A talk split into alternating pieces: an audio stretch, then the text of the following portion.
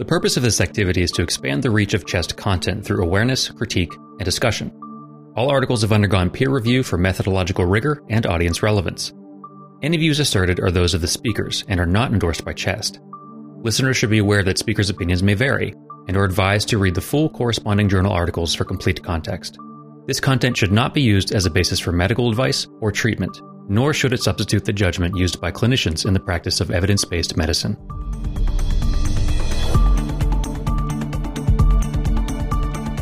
Hello, and welcome to the Chest Journal podcast, where each month we host a discussion with the authors of important articles from the current issue of the journal, adding context and commentary to the challenges facing clinicians in the fields of pulmonary, critical care, and sleep medicine. To introduce today's topic, here's your host, Dr. Dominique Pepper.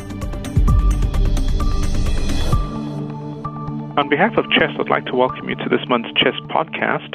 My name is Dominique Pepper, and I'm the host of the CHEST podcast section. Thank you all for joining us today for what will be a really great conversation on ventilatory strategy to prevent atelectasis during bronchoscopy under general anesthesia, a multi-center randomized control trial. We're very fortunate to have as our guest today Dr. Roberto Casal, the senior author of this CHEST publication. Roberto, can you introduce yourself, please? Sure. Hello, uh, Dominique. My name is Roberto Casal. I'm an interventional pulmonologist and a professor of medicine at the Department of Pulmonary Medicine at the University of Texas MD Anderson Cancer, Cancer Center in Houston. I'm also the director of the Clinical Research Unit and the director of the Advanced Bronchoscopy Program in the same department. Thank you so much for having me on an absolute pleasure to have you on the podcast. So today we're going to be discussing a rather important topic, um, particularly to interventional pulmonologists, but also to pulmonologists in general, on atelectasis and how to prevent it uh, during bronchoscopy under general anesthesia. So maybe you could explain to our audience why is it so important that we prevent atelectasis during general anesthesia? Sure, sure. I'll, I'll, start with a little bit of background information with regards to uh, atelectasis during bronchoscopy. So, in the setting of bronchoscopy, atelectasis was not recognized until very recently when we started using beam CT in combination with peripheral bronchoscopy. In fact, to the best of my knowledge, the first report of atelectasis being an issue during peripheral bronchoscopy was a very small pilot study of beam CT with ultra thin bronchoscopy that we published in the Journal of Thoracic uh, Disease about uh, four years ago. In this small study, we showed that atelectasis could obscure targets, preventing diagnosis, and could also create some false positive radial probe images. So that was a very small pilot study. We realized that we had identified a major problem, and we decided to follow that thread. We wanted to find out how often atelectasis occurred in bronchoscopy under general anesthesia, what segments were more commonly involved, and what risk factors were associated with the develop- development of atelectasis. So our next step was the iLocate trial, the incidence and location of atelectasis, which we published in CHEST in late 2020. In this trial, uh, to summarize it, we, we prospectively enrolled patients undergoing bronchoscopy under general anesthesia, mostly EBUSs. And what we did is, at the end of the procedure, we did a survey for atelectasis with a radial probe uh, EBUS Uh, catheter in all dependent segments of both lungs. And in a nutshell, we found that in the lower lobes, all these segments that were in the dependent areas developed atelectasis in more than 50% of the patients. And that was with the atelectasis survey being performed at a median of 33 minutes post induction. Not surprisingly, we found that increased BMI and time under general anesthesia were directly related to an increase in the incidence of atelectasis. The results of this iLocate trial stunned the bronchoscopy community and promoted discussions in major academic meetings there were three major points that have been discussed, and that I believe are the reasons why we should prevent atelectasis. And these are the following. So, number one, atelectasis give us false positive radial probe images that sometimes can be indistinguishable from real tumors. Thus, uh, the radial probe may not be such a reliable means to confirm navigation success. We have been using that as the sole method of uh, navigation uh, success confirmation for decades and we may have been fooled many times. Number two, atelectasis may play a major role in the phenomenon called CT to body divergence, which has been described for navigational techniques. The CT to body divergence is the difference in volume and shape of the lungs know, uh, during the CT that is done at full inspiration for planning of the navigation, and then the volume and shape of the lungs with atelectasis during bronchoscopy. And that is what causes this divergence or the distance between the virtual navigation target and the actual target. And last but not least, uh, not least, we've always been teaching that if we have to do a bronchoscopy, a peripheral bronchoscopy, and an endobronchial ultrasound for staging, we typically perform the staging first because if a lymph node is positive, we do not need to proceed with the peripheral bronchoscopy that has a higher rate of complications and a lower yield. However, with the iLOCATE trial and this high incidence of, uh, incidence of atelectasis, many people uh, in our bronchoscopy community have challenged this principle uh, with fear of developing atelectasis while they're doing their EBUS before the peripheral bronchoscopy, and they have inverted this order. And in fact, so, several trials of peripheral bronchoscopy in the last few years, in particular the robotic bronchoscopies, they have demanded that the peripheral bronchoscopy is performed first, just because of the fear of atelectasis. But these are the main reasons why we would like to prevent atelectasis if possible. That's really impressive data that you had from an observational uh, the, the, data set. More than 50% of patients uh, develop atelectasis, and that can definitely um, impair your ability to get correct results, accurate results that affects patient staging and diagnosis of lung cancer. So, with that in mind, um, what was the motivation to perform your randomized clinical trial? Yeah, for, for the reasons I just mentioned, we strongly believe that atelectasis should be avoided, if at all possible, for peripheral bronchoscopy. Thus, we were really motivated to provide a strategy that would safely minimize the development of atelectasis during a, per- a period long enough for us to perform a stage in EBUS, and also despite all the proatelectatic maneuvers that occur during EBUS, such as suctioning or bleeding and clotting, inflation of balloon, and blocking of the airways. So that was the main rationale for our study. So, how did you perform your study? What were your study methods? And maybe you could focus um, specifically on your anesthesia protocol um, and what differed between the intervention arm and control arm. Sure. So, with regards to the study methods, our study was performed in two centers. It was a randomized controlled trial with a one to one randomization to either standard ventilation uh, versus our VESPA strategy, which I'll explain in a minute. So, randomization was computer based and it was stratified based on BMI, up to 30 of BMI or more than 30, and because we wanted to have an equal distribution of patients in both arms, not to bias our results. So we included patients undergoing uh, endobronchial, in the bronchial, bronchial ultrasound or endobronchial ultrasound and peripheral bronchoscopy in the general anesthesia. And the sample size, uh, the, the required 38 patients in each group. So the standard ventilation, what we call the standard ventilation, was the use of a laryngeal mask airway (LMA), volume control ventilation with a tidal volume of 6 to 8 mLs per kilogram of ideal body weight, zero PEEP, and 100% FiO2, which is a typical standard ventilation for all the EBUS here at MD Anderson and in many other uh, high volume centers. And the VESPA arm received an endotracheal uh, intubation with an endotracheal tube volume control again with the same tidal volume, but a PEEP of 8 to 10 centimeters of water. We also titrated the FiO2 down to the minimum requirement to achieve an O2 uh, oxygen saturation of 94%. And then we perform a recruitment maneuver on pressure control with a PEEP of 20 and a, over a driving pressure of 20, so total 40 centimeters of water for 10 consecutive breaths. That was done immediately after intubation, and then if the ventilatory circuit was at any time disconnected. So the way this uh, the procedure went was, you know, we put the patient, we enroll the patient, randomize them, put them to sleep. Immediately after the insertion of the artificial airway, either ET tube or laryngeal uh, laryngeal uh, mask airway, we did what we call the first or time one survey for atelectasis. But this survey and with, was not done only with the radial probe EBUS, but also with a CAT scan. In the iLOCATE trial, we only used radial probe EBUS. Here we use a cone CT during bronchoscopy. Then after that, we worked on the patients with the EBUS or whichever procedure were getting done for 20, 30 minutes. And then once we had reached that uh, 20, 30 minute uh, range, we performed a second survey or time two survey for uh, atelectasis, again with the radial probe EVAs and with the cone CT. The CAT scan reader uh, for the study was completely blinded to group allocation, and it was a highly experienced chest radiologist. For the purpose of the study, we defined atelectasis by CT scan as an area of dense consolidation of at least two centimeters. And we thought that this would be significant enough, you know, uh, to obscure a target uh, or to give us a false positive radial EBUS image. That's where the definition came from. And then we use the iLocate trial definition for atelectasis by radial probe.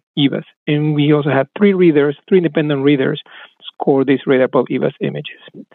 The primary endpoint of the study was to determine if VESPA or VESPA strategy could reduce the intraprocedural development of atelectasis during bronchoscopy under general anesthesia when compared with the standard mechanical ventilation, as determined by the proportion of patients with any atelectasis found by chest CT during the second survey we used on purpose. This was a primary objective because the second survey was a time that is long enough for anybody to perform uh, an EBUS staging.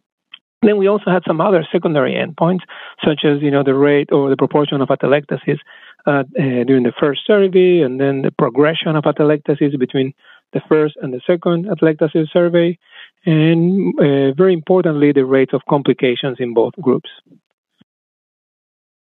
So, the way that your study was designed, it was designed to determine whether recruitment maneuvers would benefit patients and prevent atelectasis, as well as the ventilatory strategy of using a PEEP of 8 to 10 in the tidal volume. So, maybe go ahead and tell, t- take us through your results. What were your primary findings, and how do you interpret them? Sure. So we enrolled a total of 76 patients uh, that were included in the analysis, 38 in the control group and 38 in the VESPA group there was a 100%, 100% compliance with the control ventilation parameters and 97.4%, you know, just one patient did not get the recruitment maneuver but got the rest of the VESPA parameters uh, in the VESPA group. Uh, the key findings uh, were that VESPA substantially reduced the proportion of patients developing any atelectasis, the sum of unilateral and bilateral, during the second survey uh, as detected by chest CT. The second survey was performed between 41 and 44, 44 minutes post induction, and the reduction was from 84 to 29 percent. And also, VESPA was able to reduce the proportion of bilateral atelectasis at this uh, second survey from 71 to 8 percent. With regards to the secondary endpoints, there were similar findings uh, described when, when atelectasis were assessed by a radial probe uh, EBUS, and there was a very high intra-class correlation coefficient uh, among the three radial probe EBUS uh, readers. We also found that uh, progression, you know, of atelectasis from no atelectasis to unilateral, unilateral to bilateral, or no atelectasis to bilateral, was reduced from 71% in the control group to 18% in the VESPA uh, group. Then we also analyzed the complications, which we are were actually very interested in because we were using higher airway uh, pressures, and uh, but we didn't we we did not find any major complications in either group, and there was also no statistical significant difference, you know, in the compli- in the um, complication rates between uh, minor complication rates between the two groups either in particular, we were interested, you know, in hypotension and hypotension requiring vasopressors because we were using uh, higher airway pressures in one of the groups. But uh, there was no difference in between the two groups. There were nine patients who required vasopressors. Let's isolated those in the control groups, which was 24%, versus 11 patients, which is 29% in the VESPA uh, group. So, how do I interpret these findings?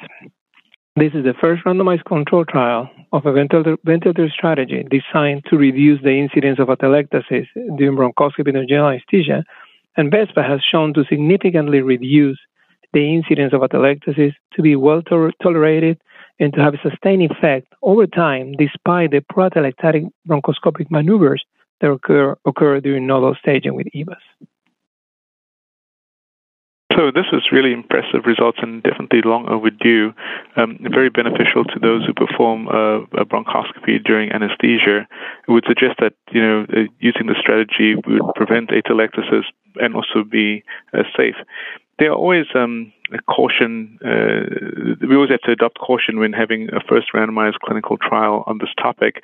Uh, what do you want our leaders, uh, our readers, to be aware of in terms of limitations about your study? Yes, of course, of course. Uh, like all studies, you know, there were limitations in our study as well.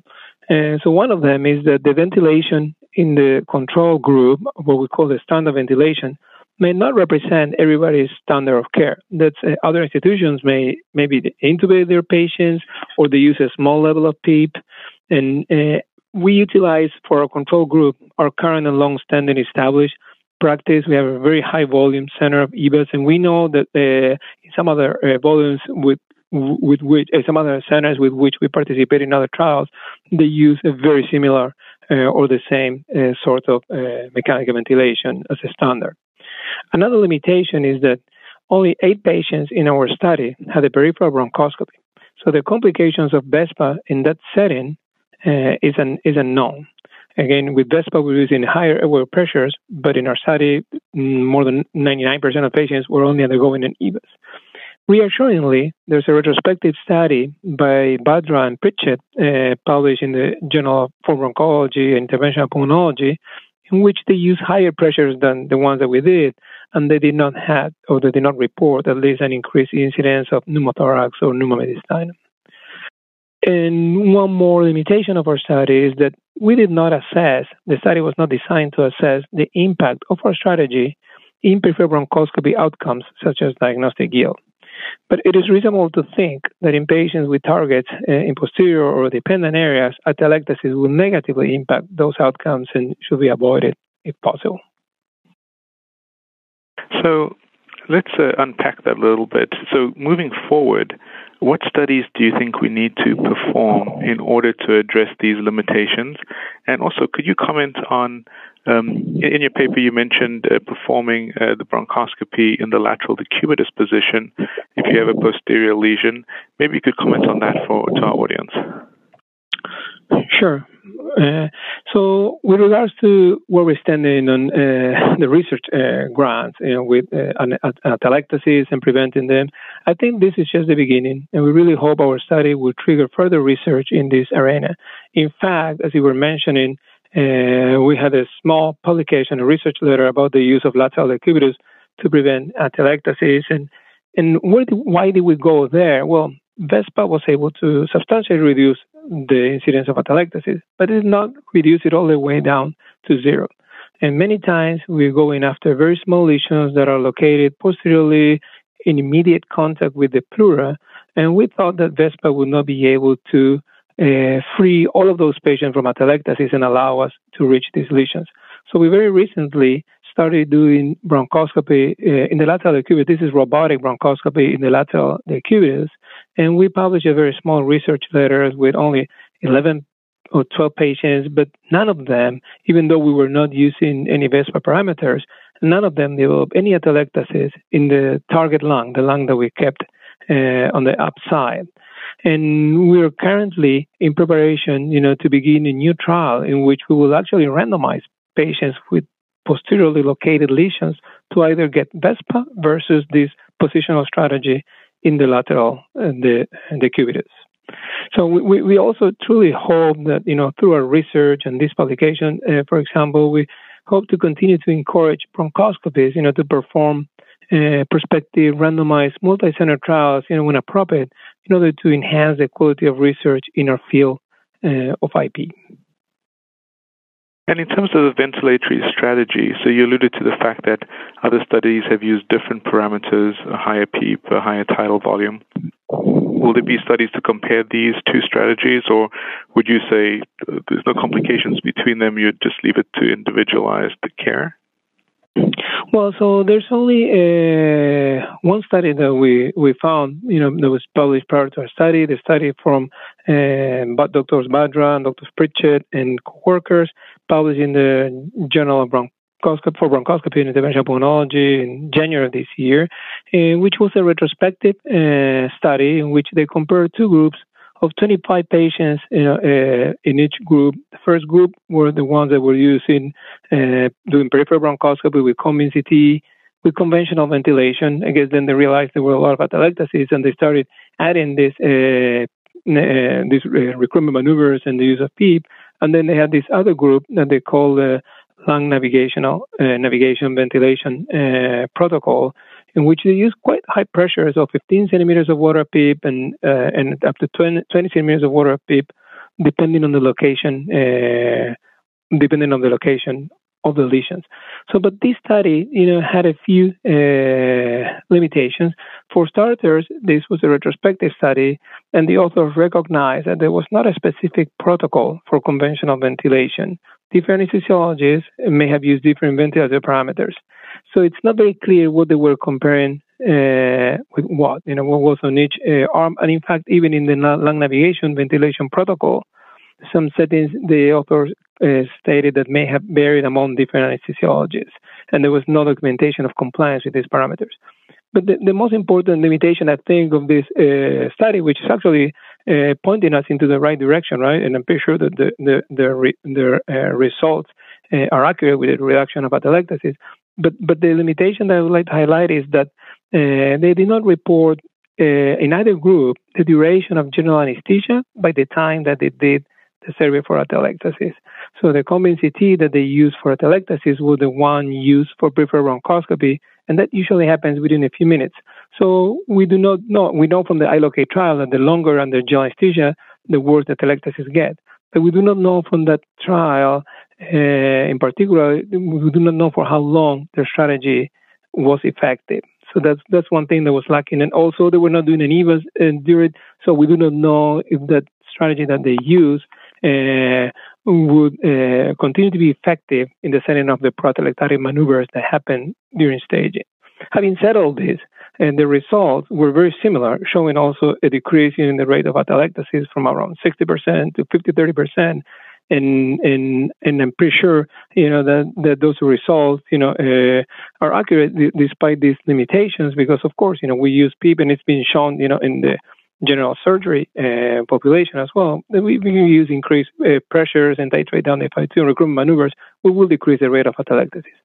Again, one concern about that study and the reason why, you know, uh, I do not think that I would uh, rapidly adopt those uh, strategy is that there's there's no mention of any hypotension during uh, the, the report of their complications, and it's a little bit, you know I'm a little bit worried about that because we see that, you know, often, you know, when we use our patients, you know, when we use high pressures, they can get that. And, and people of 20 or 15 with no uh, report of hypotension, I'm not so sure that it's just because of the methodology of the retrospective study.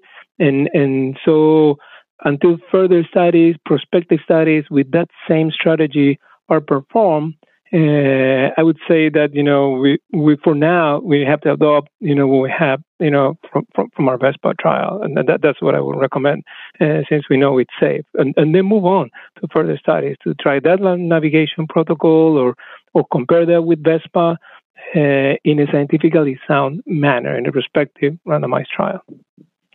I definitely agree. Sometimes we put too much weight in retrospective studies, and there's a lot of nuance. Um, there's stuff that gets missed out. So definitely prospective randomized trials if possible.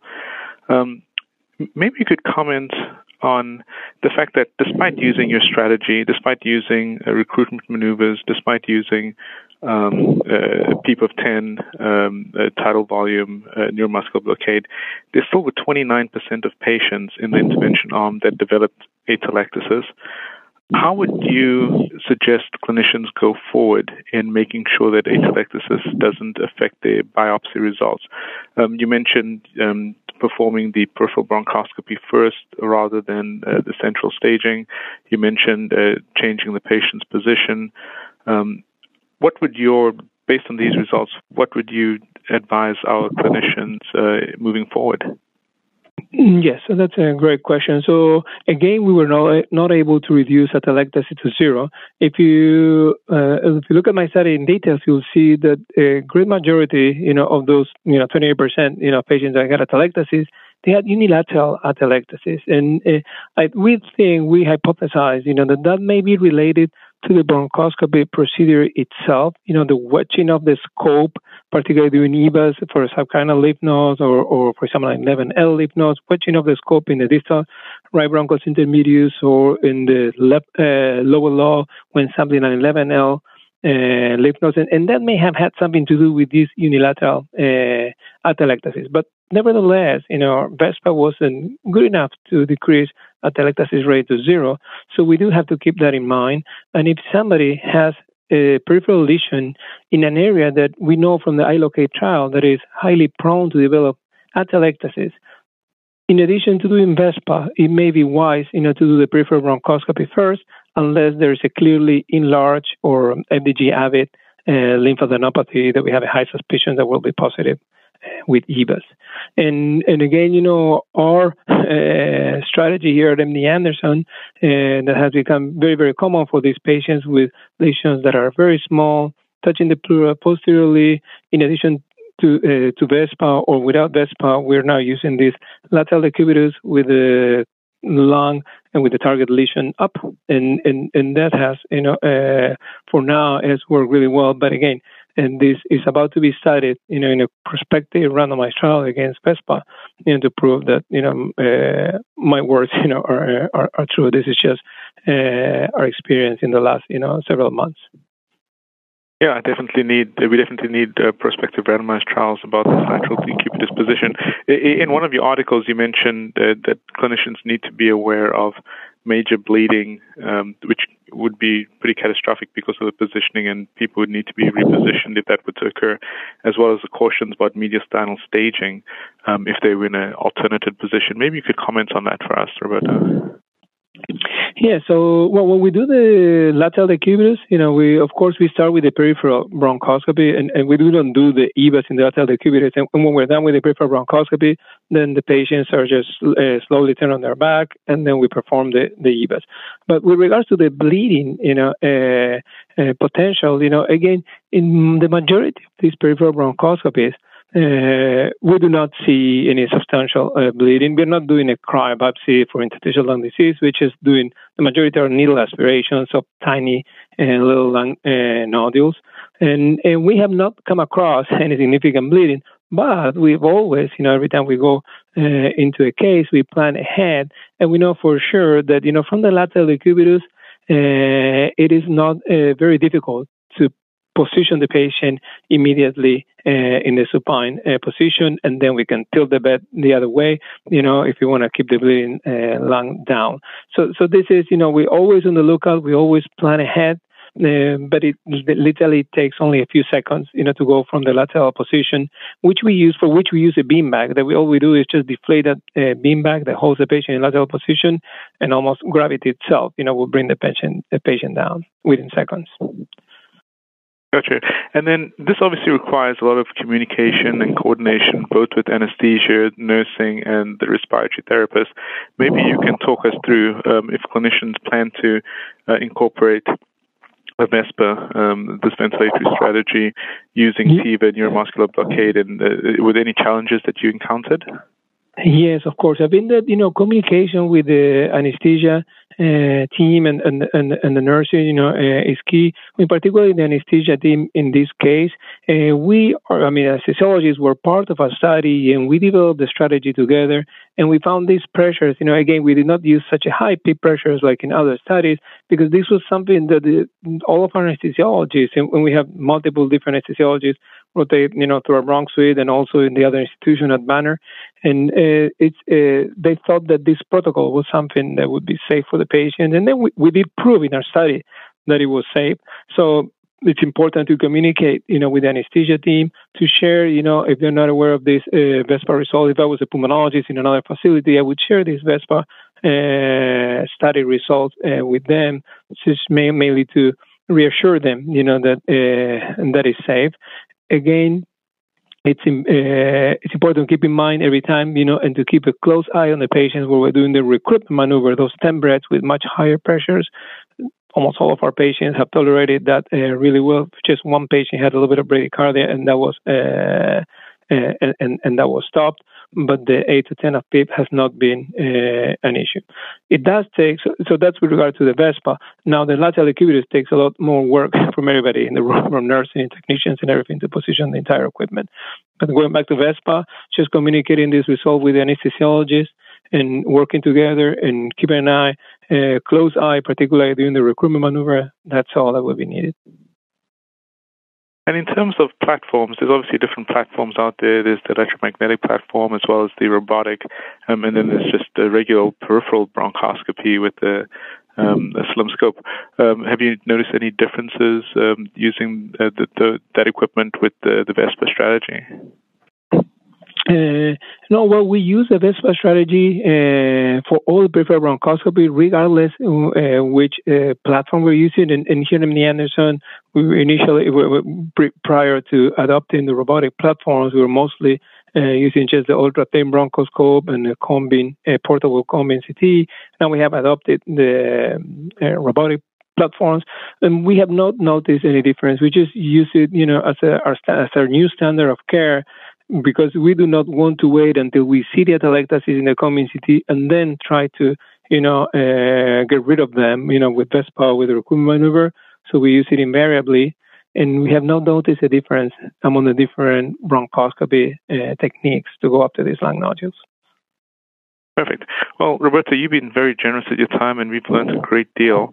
Um, very informative uh, trial, and definitely gives us food for thought. And uh, we definitely need a whole lot more trials to address this issue. Um, before I let you go, I just want to give you one last opportunity to leave us with any concluding remarks or uh, comment on anything that we haven't covered uh, during this podcast. Sure. Just to summarize, I think that, you know, we have recognized, you know, atelectasis as a hidden problem affecting our peripheral bronchoscopy. We have studied atelectasis, and now we know their incidence, location, and risk factors. And now with the VESPA trial, I think that we have demonstrated that our ventilator strategy can safely uh, be utilized to decrease the incidence of atelectasis, even during the proatelectatic maneuvers of EBUS. So um, we believe this is a substantial, a substantial step forward that will impact both clinical uh, practice and research in the field of peripheral bronchoscopy. And we are very thankful, thankful, you know, to CHEST and uh, HCP for allowing us to uh, spread uh, the word, you know, through this uh, podcast and, and also through your highly uh, recognized journal. We absolutely thank you for your. we, we, appreciate your kind comments. Um, a very big thank you to Dr. Roberto Casal for a great conversation, and I definitely encourage our audience to read his paper entitled "Ventilatory Strategy to Prevent Atelectasis During Bronchoscopy Under General Anesthesia: A Multicenter Randomized Controlled Trial, the VESPA trial." Um, thank you to our CHEST community for joining us. I'm Dominique Pepper, and this is a CHEST podcast.